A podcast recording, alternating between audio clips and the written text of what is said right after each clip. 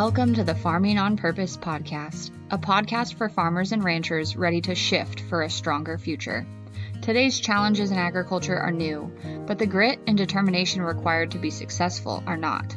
On the Farming on Purpose podcast, you'll hear how producers of all sizes and practices are moving mountains for things they believe in, all in the name of an industry that keeps growing and innovating for a stronger food system and stronger farm families.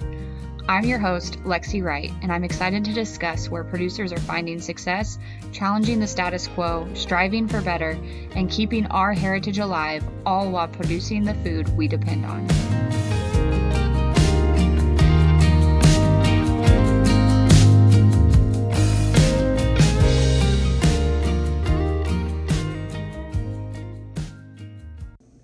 I'm so glad you could join us today. You can support the mission of the Farming on Purpose podcast and be part of the tribe dedicated to building ag legacies at farmingonpurpose.com/shop. You'll find apparel, office supplies, stickers, planners, and more, all inspired by the people living out ag legacies every day. Welcome back to Farming on Purpose. Today I'm here with Brad Fourby. Brad is a Navy veteran, an entrepreneur, a business owner, a farmer, and a member of the board of directors of Kansas Farmers Veteran Coalition. He's the founder of Leafy Green Farms, which is in Pittsburg, Kansas. And I've had the honor of visiting his farm there. Um, and it looks a little bit different than most farms when you pull up. It looks a lot more like an airport there, which is kind of confusing when you drive in and you haven't been there before. Um, but Brad, why don't you tell us a little bit more about your history, how you came to Kansas, and how you started this non traditional farm? Sure. Well, my name is Brad Fourby, and I'm the founder of Leafy Green Farms here in Pittsburg, Kansas. And our farms are unique that in that we grow inside of repurposed uh, refrigerated shipping containers. So all of our farms are 40 feet long, eight feet wide, and nine and a half feet tall. Every one of them, they're all the same. Uh, within those farms, we grow produce that is leafy, like lettuce, Swiss chards, spinach, arugula, things of that nature. And we harvest uh, weekly. The way we grow our plants is within uh, cocoa fiber peat moss pods. And we take everything from seed all the way through harvest. That entire process takes about eight weeks. And we continuously grow. We are climate independent. We don't use any pesticides. We use no herbicides. Uh, we are a very clean farm. As a matter of fact, we only burn about 10 gallons of water a day, which is about 99% less than a traditional farm of our size. And with that, uh, we supply our local food economy uh, with fresh greens uh, year round. Um, our purpose here in Pittsburg is to raise the nutritional level. And we're trying to do that by putting hyper organic produce into the hands of all the residents.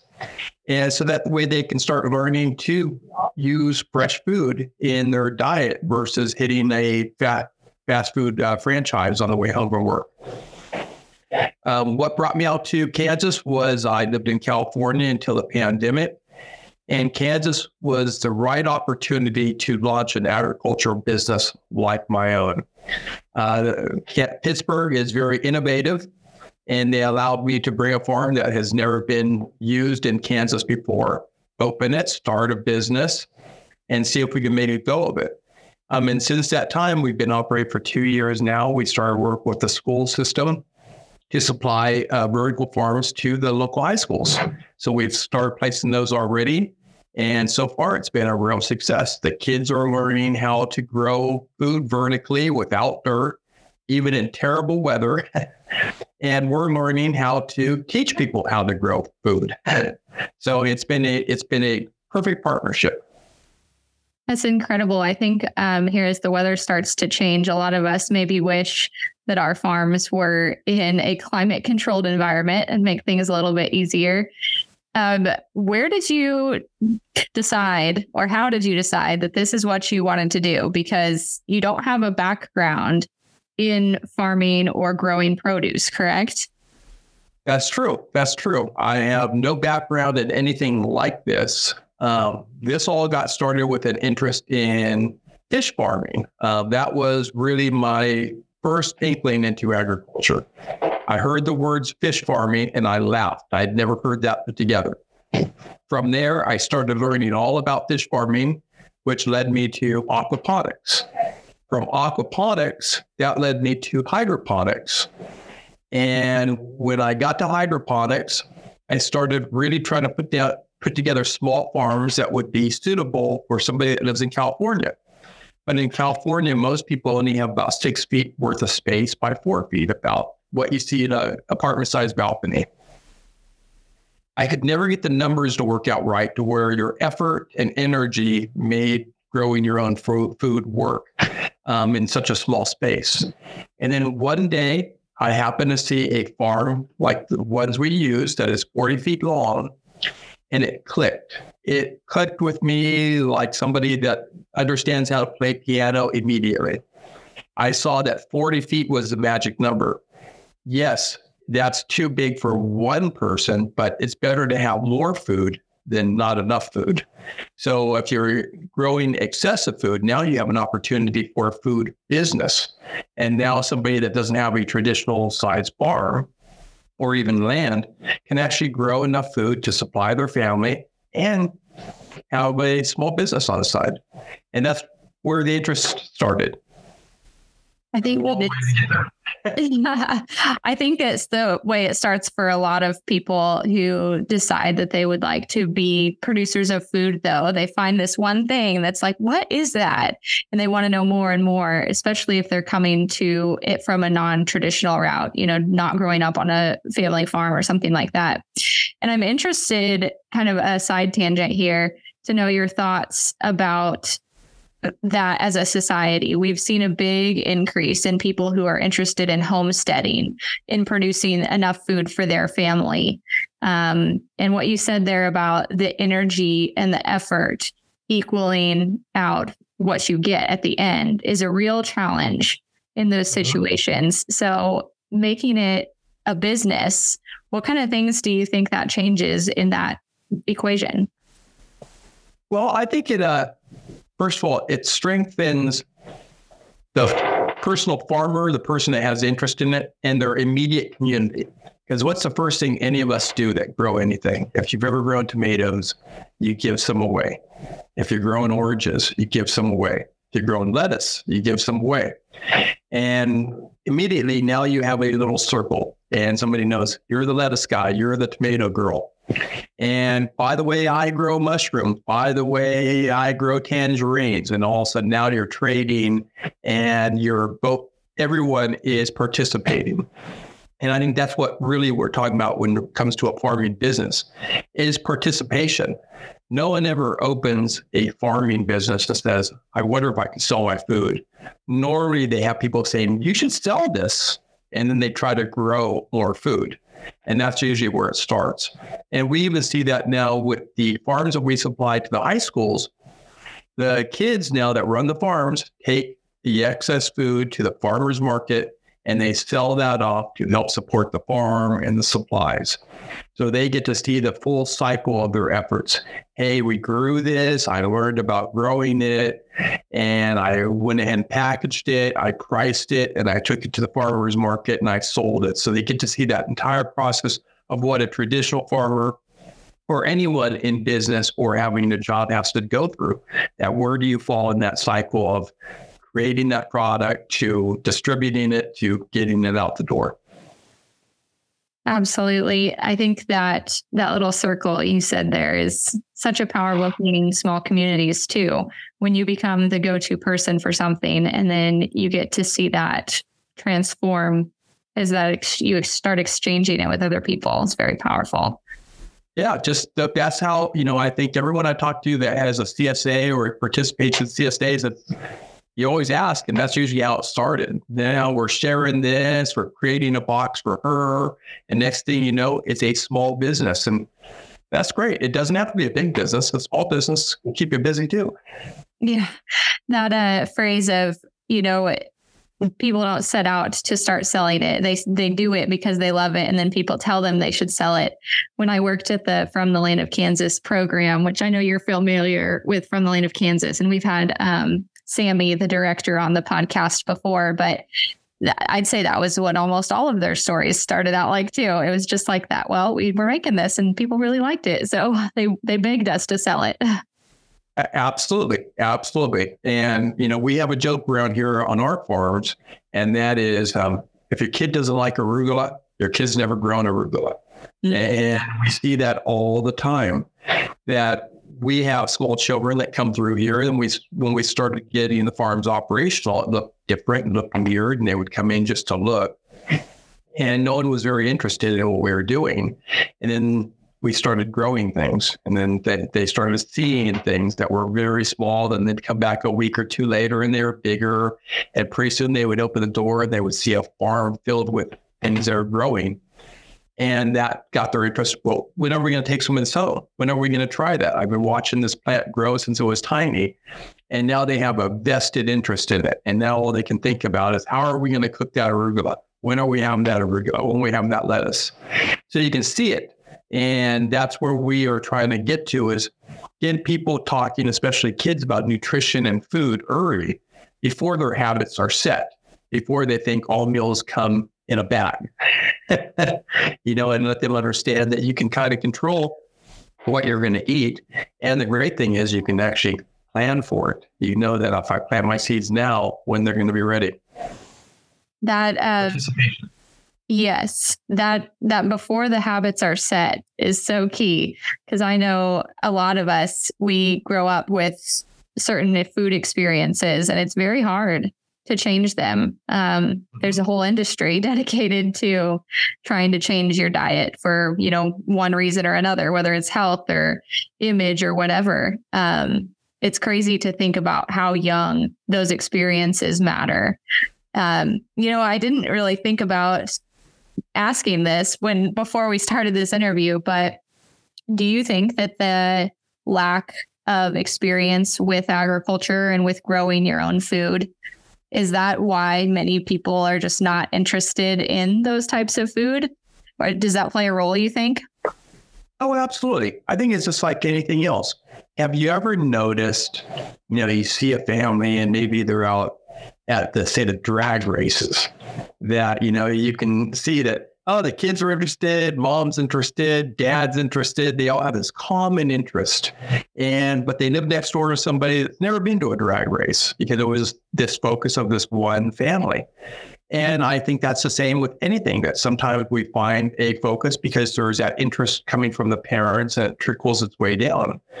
But if the parents are busy working a job or two jobs or three, and all they see is, hey, I got to go pick up the kids. We're going to try to grab some food real fast. They're not thinking, hey, I'm going to go to the grocery store, buy some produce, and start making a meal. It, the meal comes last. That's the last thing in anyone's uh, to do list of the day. Let's get through that fast so we can get on with doing laundry, doing dishes, cleaning the house, homework. So it gets left behind. But if you're growing that food, then there's going to probably be a conversation at the dinner table. How do the plants look today? Did you water? Did you clean out the shed? Did you leave the tools out? So that gets it into your bloodstream. Now you're thinking about where the food comes from and you're seeing the results of that work. And I think that participates into just like if somebody gives you a gift versus you earning it, you always appreciate just a little bit more. Absolutely. I think what you said there really shows your interest in educating the youth um, there. And that's become a big part of what you guys do at Leafy Green Farms. Was that always part of the plan or did that kind of come later? How did that happen? It was never part of the plan. As a matter of fact, not only know if we had a plan. um, the, the way that happened was purely by accident. And that's what I really love about Kansas and just the opportunity of having a business is I was working in the farm. Um, and this is one our very first few months in business, the farm door opened up and a man stepped in who I'd never seen before. And he started talking to me. And he asked me all kinds of questions about the farm. And he said, I never even knew that Kansas had a farm like this. And as he talked, I found out that he was a school teacher here in Pittsburg. His name was Anthony, and he's a chef. And he loved the idea of having fresh produce at the school. From there, he said, Could I bring some teachers down and show them what you're doing? And I thought, yes. Pretty soon they came down with more teachers. Pretty soon those teachers asked, Can I bring some students? Pretty soon the students came and then the more faculty came. And next thing I knew, we were in a meeting saying, How can we get one of these farms on our school grounds to teach the kids? And after that, the plan started. so there was no plan. That's amazing to have those kind of relationships built in a community just based on what you guys are doing and and them recognizing how amazing what you're doing is. What's that um, look like as the program has grown, and what's that looking like now that you're expanding? You know, that has been a real blessing for us. The uh, Kansas Department of Education has really gotten behind us from the beginning. From the beginning, they saw uh, a great opportunity to not only educate, but to feed the kids. That hey, our byproduct of teaching is really wholesome, good lettuce and other greens. We put that into the cafeteria. So they got right behind us. The state has gotten really right behind us as well, seeing that there's tremendous payoffs. And then lastly was the USDA, who has given us a grant to help build out this to the other schools in Southeast Kansas. So now we're on track to put seven more farms into schools in Southeast Kansas as we get begin to expand out to the other 100, 100 counties or so, 98 counties left. Are they all using the farms or planning to use the farms in the same way? Is it a um, you know run by the kids to support the food program in the school? Yes, uh, everyone is using them about the same, just a little different. The faculty is really, you know, say creating that curriculum and they're sharing it with the other schools on what they're going to teach, what classes are going to use the farms The kids are, say, managing the farms, doing some of the farm labor, and so on. But in some of the schools that have been chosen for this uh, program, they are, for lack of a better, better words, low income or schools that need some extra help, that the students need extra help or assistance.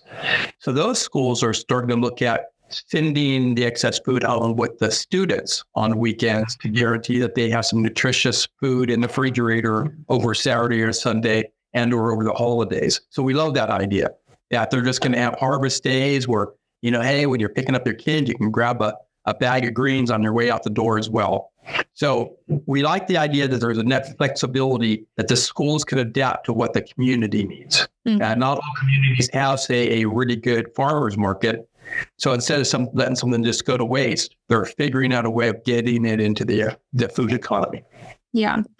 And if you have it already there, it's a lot easier to find ways for those kids to figure out options that they enjoy eating that food. Like you said, they're a lot more invested in it because they've been seeing it grow from the little seed.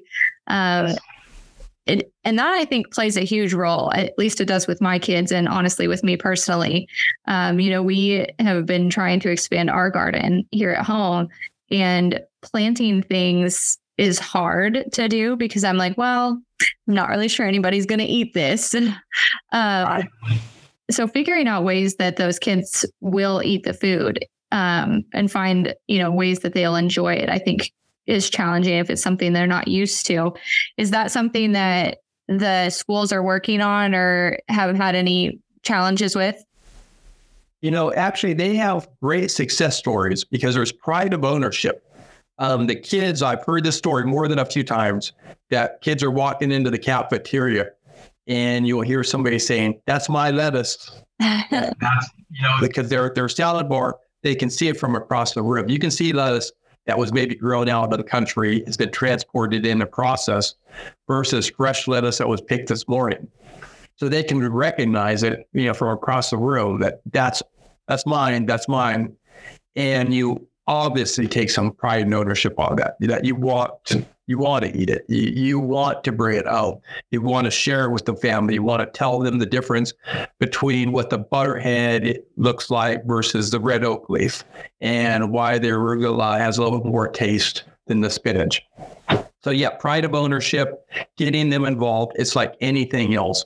Once you start learning something about it, then you start noticing more. You may you may never notice a Volkswagen, you know, Beetle on the road ever, but you buy one and all of a sudden that's all you do notice. Same type of thing with farming, I think. Well, that's great to hear that they're having that kind of success. That's my lettuce. That's a that's fun. Yeah. Very cool. Well, let's talk a little bit more about the mechanics of the farms. And I love that you guys call it a farm still because I think a lot of people that do vertical farming they they start to transition away from that term, but it really brings home to me the the importance of what you guys are doing and how it, it is farming. It may not look like we always imagine farming to look, but it is. It's it's farming and producing food. Um, so mechanic wise, what was it about the 40 feet that made that easy when you were figuring out how this was all going to fit together? What kind of challenges did you run into? Kind of how did that all come about? My biggest challenge was I had never been inside a farm like the one I have. Um, and because, like buying any farm equipment or purchasing a farm, you have some upfront costs. You really do. And um, whenever you talk to any type of bank or lender, the first question they're going to ask you is your experience. And if you can imagine going into the FSA office or any bank office saying, I'd like to buy a farm, and they go, Have you, how long have you been farming? You say, Never. and then you say, Well, you know, I really think I'm going to be good at it. And they go, Okay, you know, what was the last farm like this you were on? You say, I've never been to one. It becomes a challenge. And that was our biggest challenge was we were asking people to take a leap of faith with, uh, with us on something that they've never heard of and that they've never seen and they couldn't touch. I had many meetings where I convinced people that I'm going to grow the best lettuce around and this business will not fail. And they said, fantastic. Can I taste the lettuce? And I would have to fess up and say, well, I've never grown a head of lettuce before, but I guarantee it's going to be the best. And that is where, when you're starting a new business, you have those challenges. You have to think around the corner. You have to think, I know what I want. Now, how can I explain it to somebody that's never met me? And going with this type of farming, you had just like with micro farming, uh, you're growing microgreens or fish farming. If you're the only person doing it, you have a great chance of success, but you're always going to have a hard time telling, teaching everybody else what you're trying to do. Uh, the way we've overcome that is we just did it. Um, and I have talked to many people and said, "Did you, you know, do a uh, a study? Did you, you know, did you have any, you know, agencies look into this?" No, you start growing it and you start growing the food and you start selling the food, and all of a sudden, okay, now it's making sense, and you start figuring out the mechanics of how much water do I use? How much am I spending going out the door? How much is coming back in? And then you start working on, say, those mechanics on what makes it a business because you make anything a business, but it doesn't doesn't mean it's going to be a profitable business. True. True. Well, um, I appreciate that you explaining that the process that that was like because I think that is something that is a little different from what a lot of farmers and ranchers that listen to this podcast what their experience might be going to the bank. Um, it's a mm-hmm. completely different conversation than oh, I've never done this. And also, this is going to be something you've never seen before. There's nothing to compare it to. Um, because I think that conversation is around the corner for a lot of farmers and ranchers as we start to see more of these innovative practices. And we have to be able to get those lenders on board for this innovation to happen. Was there a lot of no's? What was that? How long was that process? What was it like? They were all no's. Um, it was all no's. And I can tell you, uh, it, this was during the pandemic as well. So no one was doing meetings. And what got this whole business off the ground literally was one Zoom call like this. Um, we couldn't get anywhere. I was with the banks, I was SBA, uh, FSA, and every else or every penny I had was tied up into going into the business and I didn't still didn't have enough to say get that business loan for them to say yes, we will support this.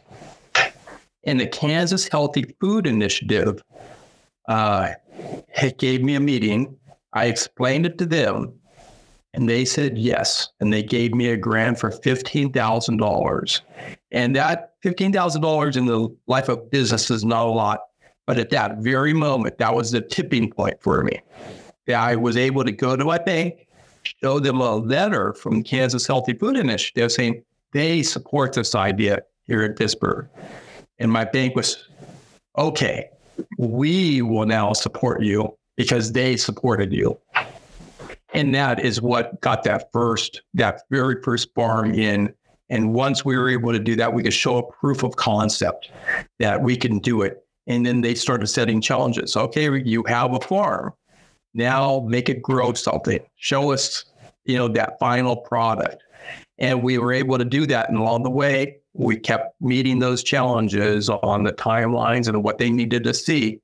And we were finally able to do it but I contribute all of this to that, that initial grant by somebody saying, yep, we believe in you. And I think they generally supported me with the idea that he may fail, but if he doesn't, you know, we're going to have a new avenue of looking at this and having a new way of feeding ourselves, especially in poor climates or weird areas where not everyone has access to food or fresh food. I love our farms are so small, they're 320 square feet. We are concentrating on placing these in small community, rural communities that never get any support. We want to put these behind the local grocery store so they can now help their customers by supporting them by having fresh produce. I love that idea that you don't have to have a thousand acres in order to make the difference. 320 square feet, and you can start growing food. 320 square feet is a lot more doable when you go to the bank too. yes, yes, it is. Yes, it is. Yeah. It is. And that's wow. that's where a lot of farmers, I think, or and people who want to get into farming are going to have to be with the way that we see land prices going. That's that's not going to be an option. Um, and losing the fa- the amount of farmland that we do every day, it's it's things are going to be different, and it's kind of scary and also inspiring to think about when we look at what you're doing um, to know that we're not going to be just you know all going hungry and starving. There are people that are working on how do we do this? How do we do this small? How do we do this manageable? Um, what kept you going through that process? Because it sounds like a very challenging challenging situation. I had everything on the line so you couldn't is you had to do it. I actually looked to see if my futon fitness farm just in case, just in case. It, it, we were down to that. It, it had to work. It had to work. Had to work, and that, that inspires you. That inspires you to show on a Saturday. That inspires you to check on your plants on a Sunday, even when you don't ought to. That that motivates you. You know, failure is a great motivation. you were all in futon and everything. all in. 100% still live, still live. I just, now it just, I, I, I laugh because I used to think I had everything under control. And now I've learned that I have to just manage the uncontrollable. I, I don't have control of everything. You know, you just have to manage your processes and you refine your processes for running your business always. And you have to look back every month and say, what could I have done different? What should I have anticipated? And and you try to make next month a little bit better than last month. Very true. So, um, tell me a little bit more about the farms. You said they're 320 square feet. I think that's kind of hard for folks to imagine what that looks like and how you're doing that. So, what does it look like on the inside as best we can explain? I'll try to post some pictures in the show notes too. Um, and then, what kind of things are you able to grow and kind of what that growing process, how did it ramp up? Okay. Um, well, our farms are 320 square feet. They're in a, inside of a shipping container. So if you can imagine any shipping container you ever drive past, just a imagine, think inside that farm, inside that container could be a farm and you'd never know it because there's no windows. Um, our farms are, they use their space extremely well. If you can imagine being on a boat or a ship, a place for everything and everything in its place. There's there is no extra room. Um, within that, uh, with the growing cycles, we grow uh, a few different ways. I normally will do a harvest once a week. So I'm on a weekly rotation. Some of our farms, I will rotate out once a month where I just let everything grow and I put them all on one cycle and we do one, har- one large harvest a month.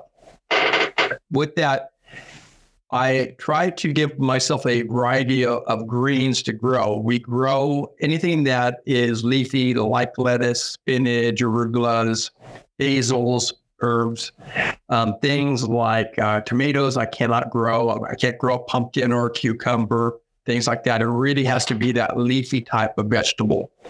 So I will plan out my say menu of what I hope to have a few months down the road. I will order my seeds, and from seed, we will take it from seed to seedling to all the way through harvest, and then start back again. When you're trying to imagine my farms, um, they take up the space of two and a half car spaces. So when you pull into a parking lot, just look, and if you look at two car spaces back to back, my farm just takes up a little bit more room than that. So we get a lot of bang for our buck. And because of that, we can put them in unique spots that don't normally would support anything versus agriculture. I have them in a parking lot right now. That would just be wasted space. You can put them in an underpass. Um, with our farms, I don't even have them connected to water. I actually use bottled water. I burn 10 gallons of water a day. So I use five gallon bottles of water and I will fill my take up once a week. So you can literally put a farm anywhere and I think that is our going to be one of our keys to success. Is it doesn't mean that you have to have a thousand acres. It doesn't mean you have to have a combine.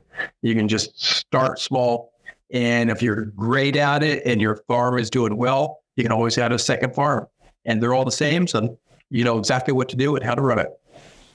Was the size of that the shipping container a is that the best size? Like, I know it's easy to get shipping containers to put them in, but is a larger farm, would that be more efficient, less efficient? Have you guys thought about what that might look like?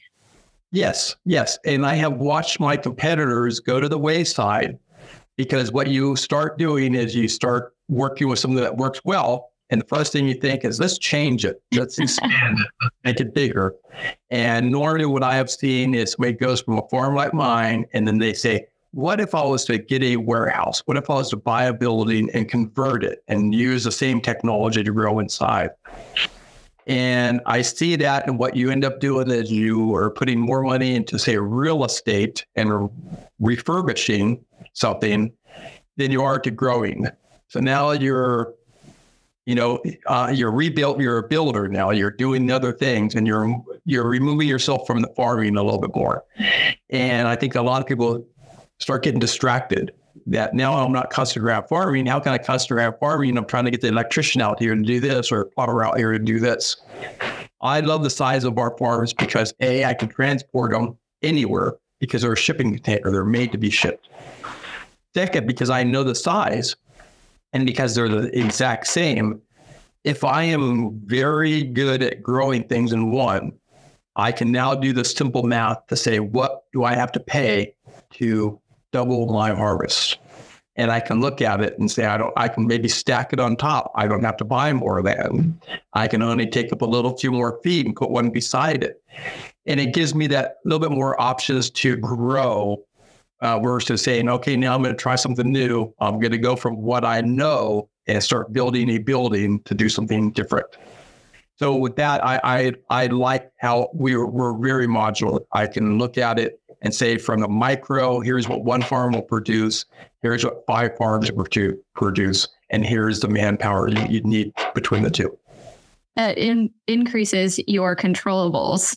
As you mentioned earlier, you have to know what manage the uncontrollables, that's a really great way that you already know what your numbers are. So you don't have to be guessing and, and wondering. Now, knowing what your cost of goods are um, is going to always come down to it. They're all, and anyone and everyone's always going to ask you that. And it's a much easier way to talk when you're saying, I'm going to do the exact same thing versus I'm veering off course now I'm midstream and I've been in business for two or three years. You know, a bank doesn't want to see you go off course if you've been in business for 15 years. so that you're just getting started. They want to see you replicate and replicate And I, and I love that about the size of our farms. So you mentioned that you can't grow things that are not like leafy greens. So the leafy greens are where you're at. And just to give a little bit more um, understanding of what it looks like when you open the door to one of your shipping containers um, and the farm, it's it's kind of like curtains, is what I would describe it as. The plants are growing in curtains um, that are movable. And how many rows of those do you have? What other kind of um, elements are important to to the inside of the farm? Well, uh, we grow. I have four um, columns, and those columns hold towers, which are described as curtains. Each tower, um, there's 256 total towers in the farm, and each tower will hold about 10 plants. So about 2,500 plants, give or take at any given time. Uh, all the plants are fed on the same watering system. They all are drawn from the same light. And the lights are what provides the heat for the farm. And the air conditioner typically runs most of the year, and that provides, you know, keeping the temperature right, keeping the humidity right. And uh, I don't have to heat it because of the lights. So I kind of play off that a little bit. In the summertime, I, I make sure that uh, lights come on late at night and, or off early in the morning and, and so on. Um, the farms are definitely difficult to describe until you step foot in one. They they are very unique. I encourage anyone to go to our website, leafygreenfarms.org, to see what they look like. Um, but they but they are very efficient on space. Um, we can usually move around in there pretty efficiently. I, I harvest, and again, I always go back to because they're all the same. It's wonderful that you can have a farmer from one farm walk into another farm and just start working. They know where the scissors are. They know where the water is. They know where the paper towels are because they're all laid out the same. So that helps with controlling your cost of goods as well because it's not always you're not always on a, a training curve. You know, you, we can get our uh, people, our, our interns or new employees up to speed pretty quickly because everything is so repetitive. So on these ones that you're harvesting once a month, do you go in there and check on things? I know you have um, you can check a lot of the things from your phone to see how the systems are doing. But do mm-hmm. you go in there at all during that month, or what's that look like? Oh yes, yes, yes. I uh, I am a traditional farmer. as in in the mornings, the first thing I do is I look at my plants. I I have to visualize what's going on because that's usually going to tell me. When I open the door in the morning, I can normally tell if my farm's healthy just by the smell. I can know that, you know, okay, something's off. I can tell by the temperature something's off. Uh, you know, I can hear, I can smell, you know, if there's any kind of contamination, I have algae growth, anything like that. Um, and that comes from farming. The far, traditional farmers are the same way. They'll, you know, you see a, uh, a farmer grab a corn and cob, a cob a quarter of a stalk and he knows everything. That tells him you know everything about his about his harvest. So we're pretty much the same way. I can monitor everything off the phone. I can make adjustments from my phone so I don't have to come down to the farms in the middle of the night to adjust water or adjust feeding or anything like that. But at the end of the day, there's something to be said for just being able to lay eyes on your farm. And again, that's where I go back to having them anywhere you need is wonderful versus I have talked to traditional farmers who live in one town and drive to another to where they own land. Mm there are there's going to be those times you're thinking, I don't want to get in my car and drive over there.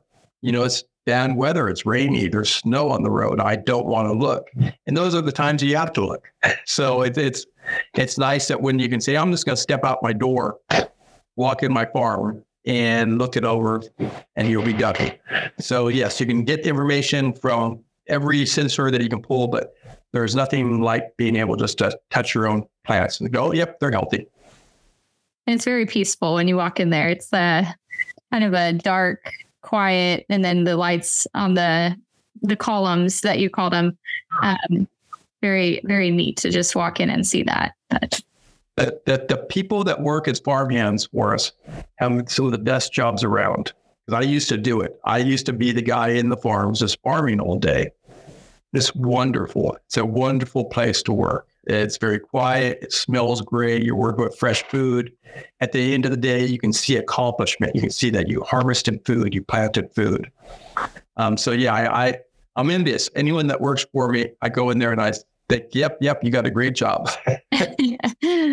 That's good. Um, a lot of what we you have described um, in the direction that you guys are going is about increasing the level of nutritious food available to your area. Um, has that always been important to you? Is that one of the reasons that you got started with farming? Um, you know, I mean, people do farming for all kinds of different reasons. Some of them, the the health of the food is very important. Yes, um, yes, that was really uh, one of the core reasons was nutrition. Um, I come from California. In California, I lived in a large city, Sacramento, and I knew no matter what I did, I was never going to be able to say make a change. There was going to be no difference I was going to be able to make. When I decided to come to Pittsburg, population 20,000, and start farming, I set a lofty goal with the other rest of the team that we can change nutrition in a town like this. In a smaller town, we can move that nutritional needle just by infusing better food. And it's not that we have to grow it all, but by talking about it, it gets other people talking about it. It gets restaurants interested in, well, where else can I buy local grown food? And now people are thinking, okay, I can do it too. It's not that expensive. Or maybe a, uh, restaurants that have never bought from local producers find out, well, hey, they're pretty approachable. I can go ask the lettuce guy, can I buy some lettuce from him, or the mushroom guy, or this guy, or that guy. And that's where that's where that comes from. Is we believe that in a town like this, in a state like Kansas, we can get people talking nutrition yeah, we can move that needle. We can we can move it. I've seen crazier things. The opportunity to make an impact. Very neat. Yeah. Um, and I think I I agree with that. I worked on an orchard um, in college, and I'm from Western Kansas originally, and fresh produce especially is not super easy to come by there a lot of times what you can get in the grocery store is underripe um, or over ripens very quickly, um, which is no fault to the people in those communities. That's just what they have available access to. Um, but coming and working on an orchard in college and getting to pick fresh strawberries and peaches and blackberries right from the tree or the the bush was changes your opinion about some of the foods you thought maybe you didn't like pretty quickly.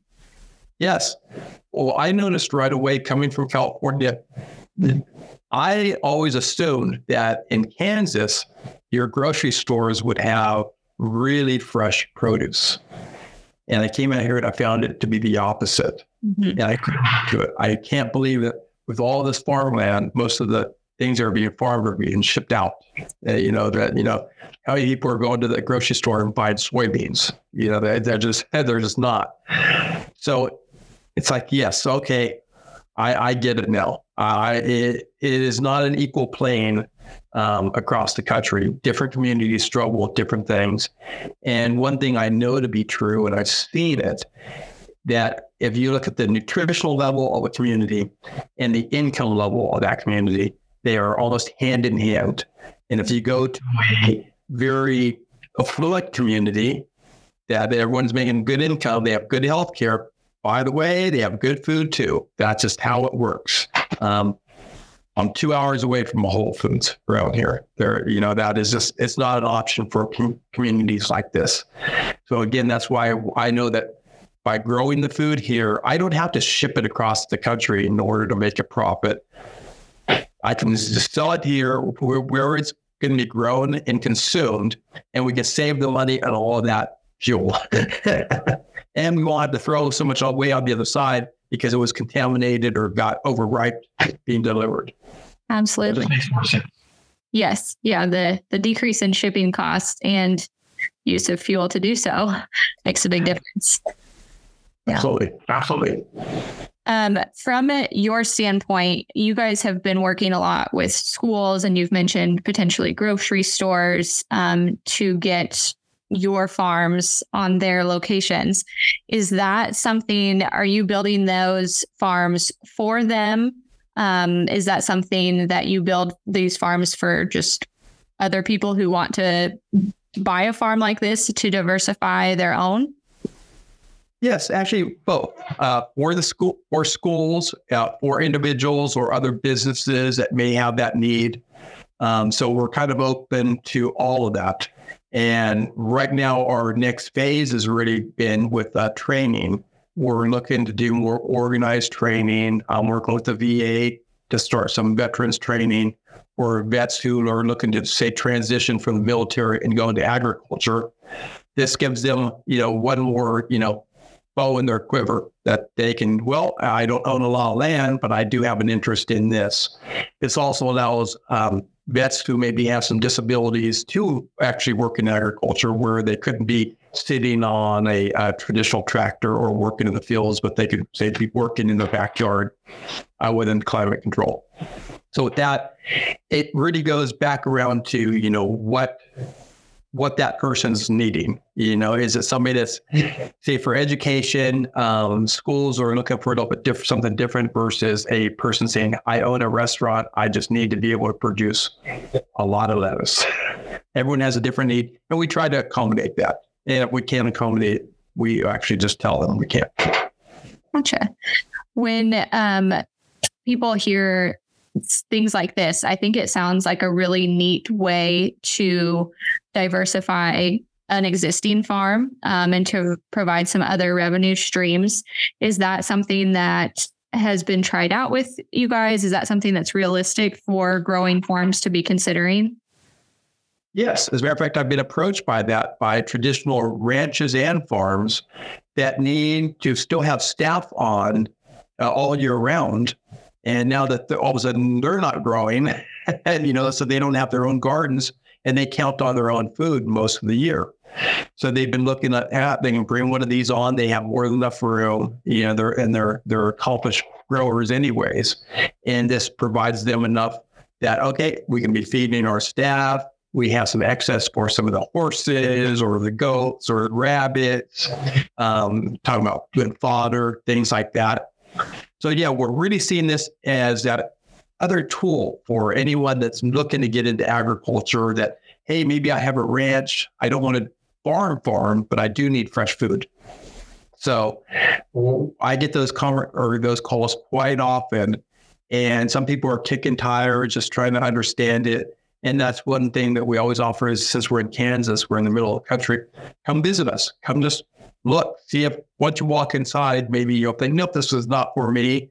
Or maybe you'll be thinking, hey, this answers a lot of my questions, or this solves some of the problems. And that's all we're looking for is uh, I think usually the people that are looking for the solution will realize right away, I, they don't have to ask me anything. They can say, yep, that solves my problem. Now, what's my next step? Mm-hmm. And that's where we go from there. So, what is some of the next steps that they might take if they come visit, or let's say go online and see what you guys have there, and are like, "Wow, this is this is for me. This would do what I need it to do." What do they do from there? Okay, well, typically, what a I'm going to say what a school will do uh, with us is they will submit a letter to us to say letter of interest saying that who I am and I have an interest in one of your farms and maybe I'd like to come out and visit.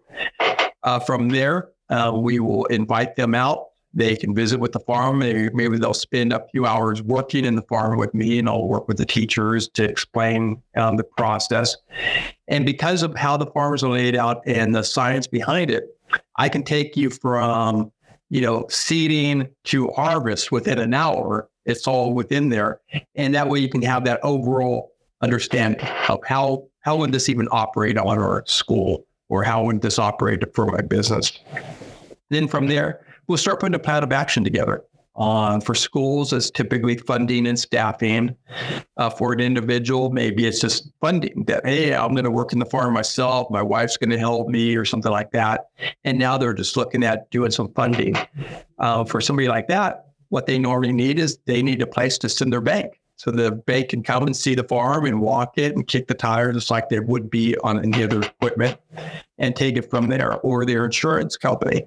Uh, that was a challenge for us getting insurance at the very beginning. But now that we have insurance, it's going to be easier for all the next guys to get insurance because once a, a company like an insurance company writes that policy, they know what they need to see. We satisfied it, and that helps the next guy get his policy a little bit easier.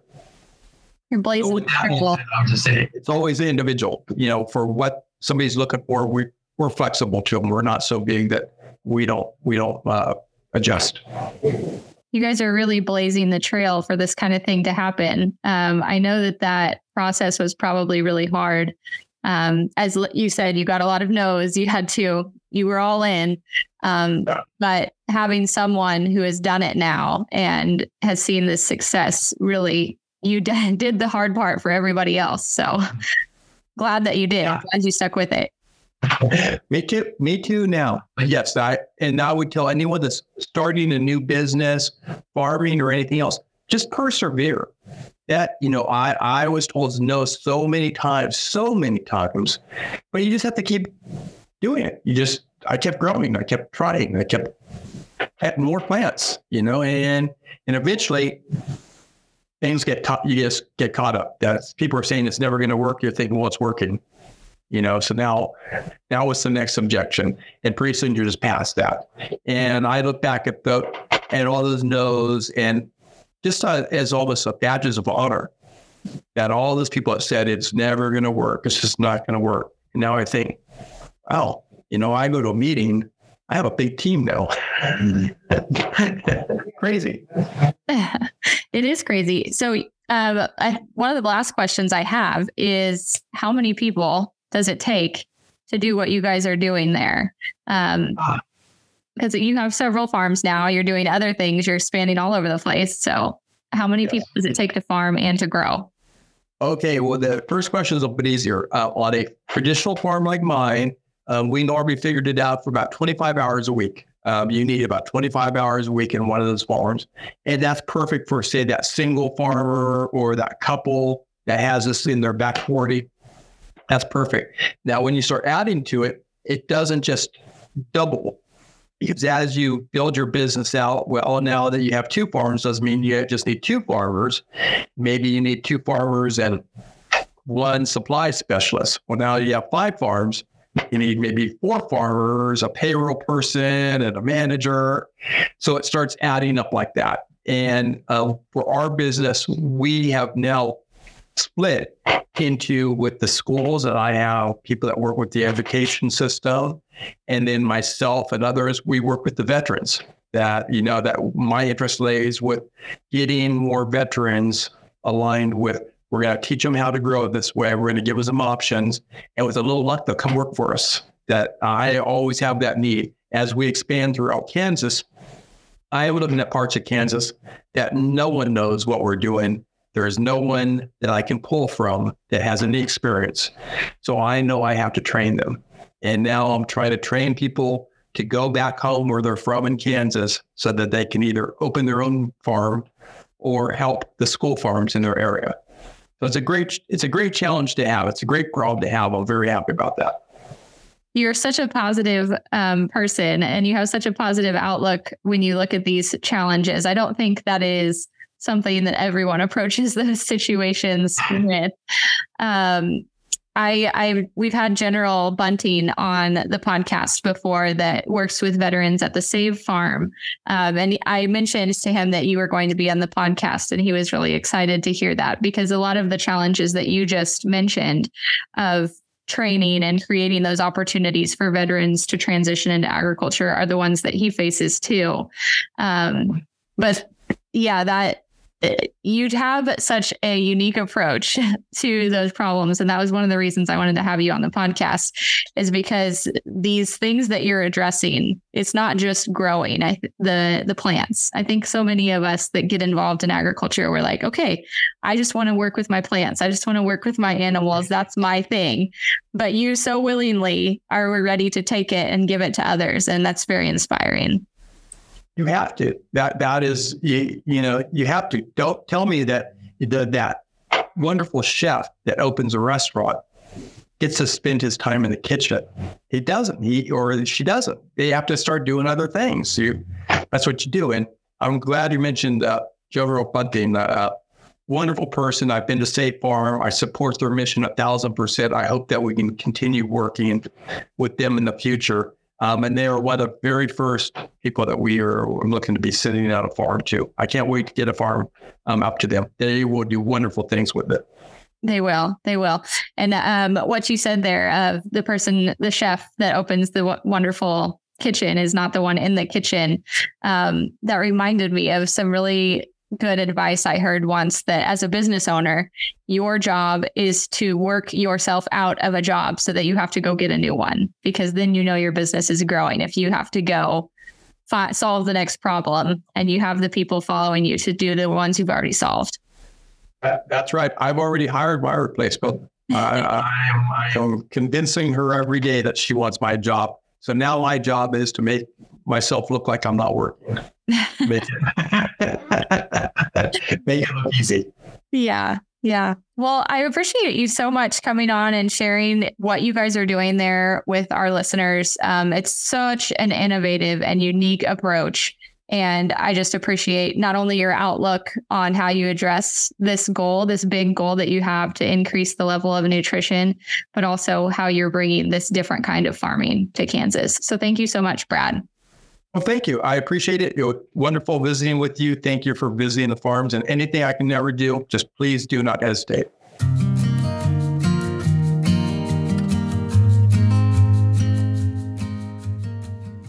If you've enjoyed spending time with us today, please take a moment to review the podcast on Apple Podcasts or join the conversation on social media. Do you have a topic you would like to discuss or know someone with a story to share? Apply to be a guest on the podcast at farmingonpurpose.com. You can follow the host of Farming on Purpose, Lexi, on your favorite social media platforms for more content by searching for Farming on Purpose. And remember, if you look around your table and aren't inspired by the people there, it's time to find a new seat.